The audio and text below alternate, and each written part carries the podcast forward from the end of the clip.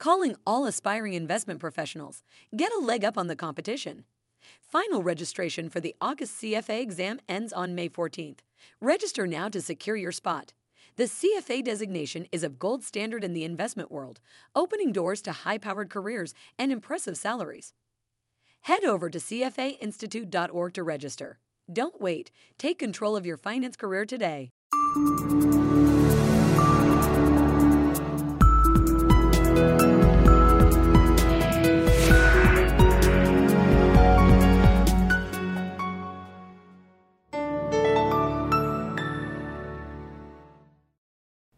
Hey guys, it's Ron Rimkus uh, here at uh, CFA Institute, and today I am joined by Andreas Sauer of uh, ANSA Capital Management in uh, Frankfurt, Germany.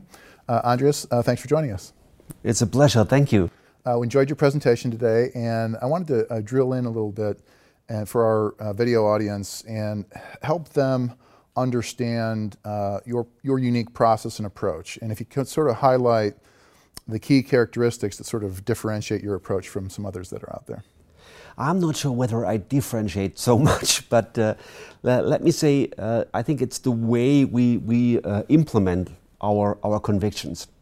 Um, uh, we, we try to manage a global multi asset portfolio, mm-hmm. and we believe that basically two expectations matter in the development and the pricing of asset classes. One is our expectation about the real economy, so company profit growth, uh, uh, labor market, and so on.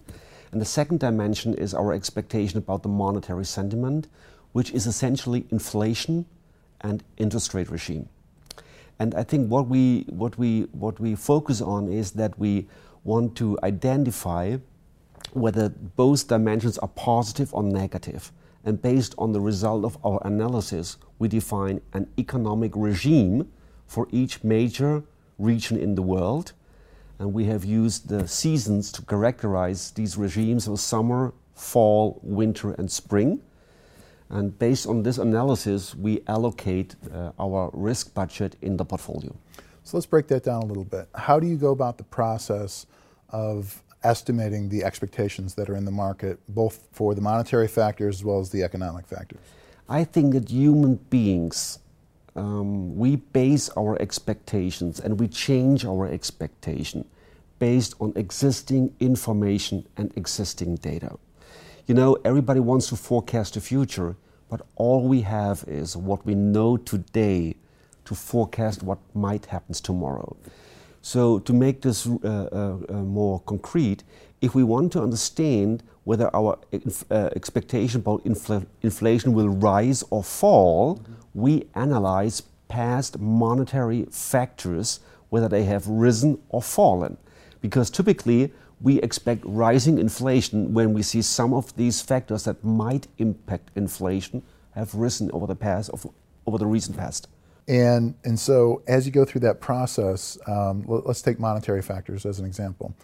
As you go through that process, um, you're essentially saying that the current news flow about monetary factors is the predominant expectation of the market. Exactly, exactly. And we revise our expectations once we get new information.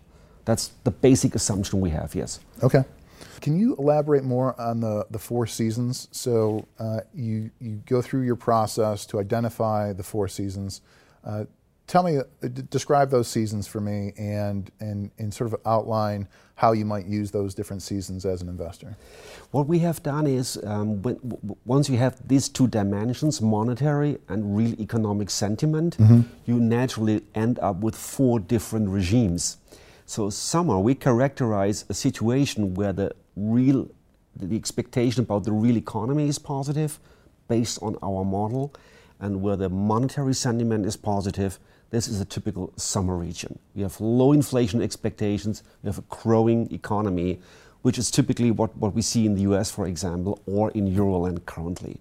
Winter is exactly the opposite. It's a regime where you see negative real economic sentiment and rising inflation and maybe tightening by the central bank. This is a typical winter region. And now we have analyzed past data over the past 30, 40, 50 years and analyzed the performance of different asset classes in these different seasons. And what you find, for example, naturally, that equities do well in summer and spring, and bonds do well, for example, in fall uh, or in, in winter.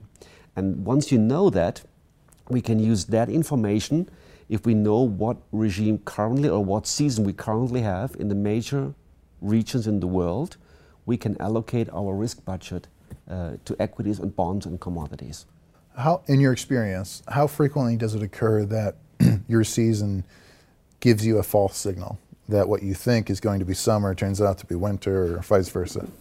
Uh, good questions. Um, you know, if you're an asset manager, one, one thing you should always be aware you will never ever be right. You will always be wrong. You have to deal with a situation that you do decisions under uncertainty. Right. And uh, it, you will be wrong. Um, we, to be honest, we haven't measured, you know, how often we are misallocated.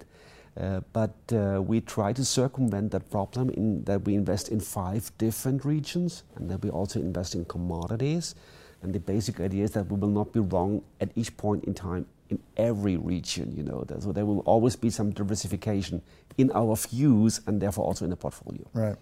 And if you look at what's transpired over the last five years after the financial crisis and the massive monetary response from central banks all over the world, uh, we've all seen how the markets have responded to central bank announcements and information and news flow. Um, and so the, that has sort of captured the market's uh, attention for the present time. What happens in another environment where the market is perhaps less focused on, say, monetary policy and more focused on something else?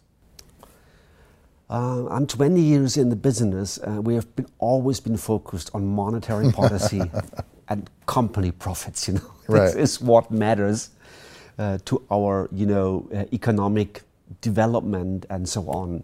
Uh, and um, I, I, if this might change, we might have to change our approach. You know, right. but I, I cannot imagine currently what else should be relevant. You know. And I, I, believe I also saw um, sector by sector uh, performance uh, rankings. And one group that stood out in my mind was the performance of utilities by the different seasons. And I was just wondering if you could comment on how one might use this approach uh, for sector allocation. Well, this is also, I think, nothing new, you know, that in different economic environments, certain types of company do better than others. Utilities is a very good example that if the economy overall is doing bad or it, the expectation is negative, uh, typically utilities in the past, at least in the past, have been an equity class that typically outperformed uh, in that in that uh, regime. For example, when the overall economy is doing very well, if there is summer, you know there are more cyclical industries that outperform and utilities underperform. So what we get as a result is you know what we usually would assume should happen, and this is the best thing you can get. Right. So it's not just asset allocation at the asset class level. You're also talking about portfolio construction, right? You can use that idea, of course, also in constructing an equity portfolio or, you know, over uh, overweight certain industries in certain economic environments. Yes, of course, yeah. Okay. Um, well, uh, Andreas, thank you so much for your time here today. We're uh, glad to have you, and thank you for joining us. And be sure to follow all of our content at cfainstitute.org and on Enterprising Investor. Uh, thank you again. Copyright 2015 CFA Institute. This program is designed to give accurate and authoritative information in regard to the subject matter covered. It is distributed with the understanding that CFA Institute is not engaged in rendering legal, accounting, tax, investment, or other expert advice. If legal advice or other expert assistance is required, the services of a competent professional should be sought.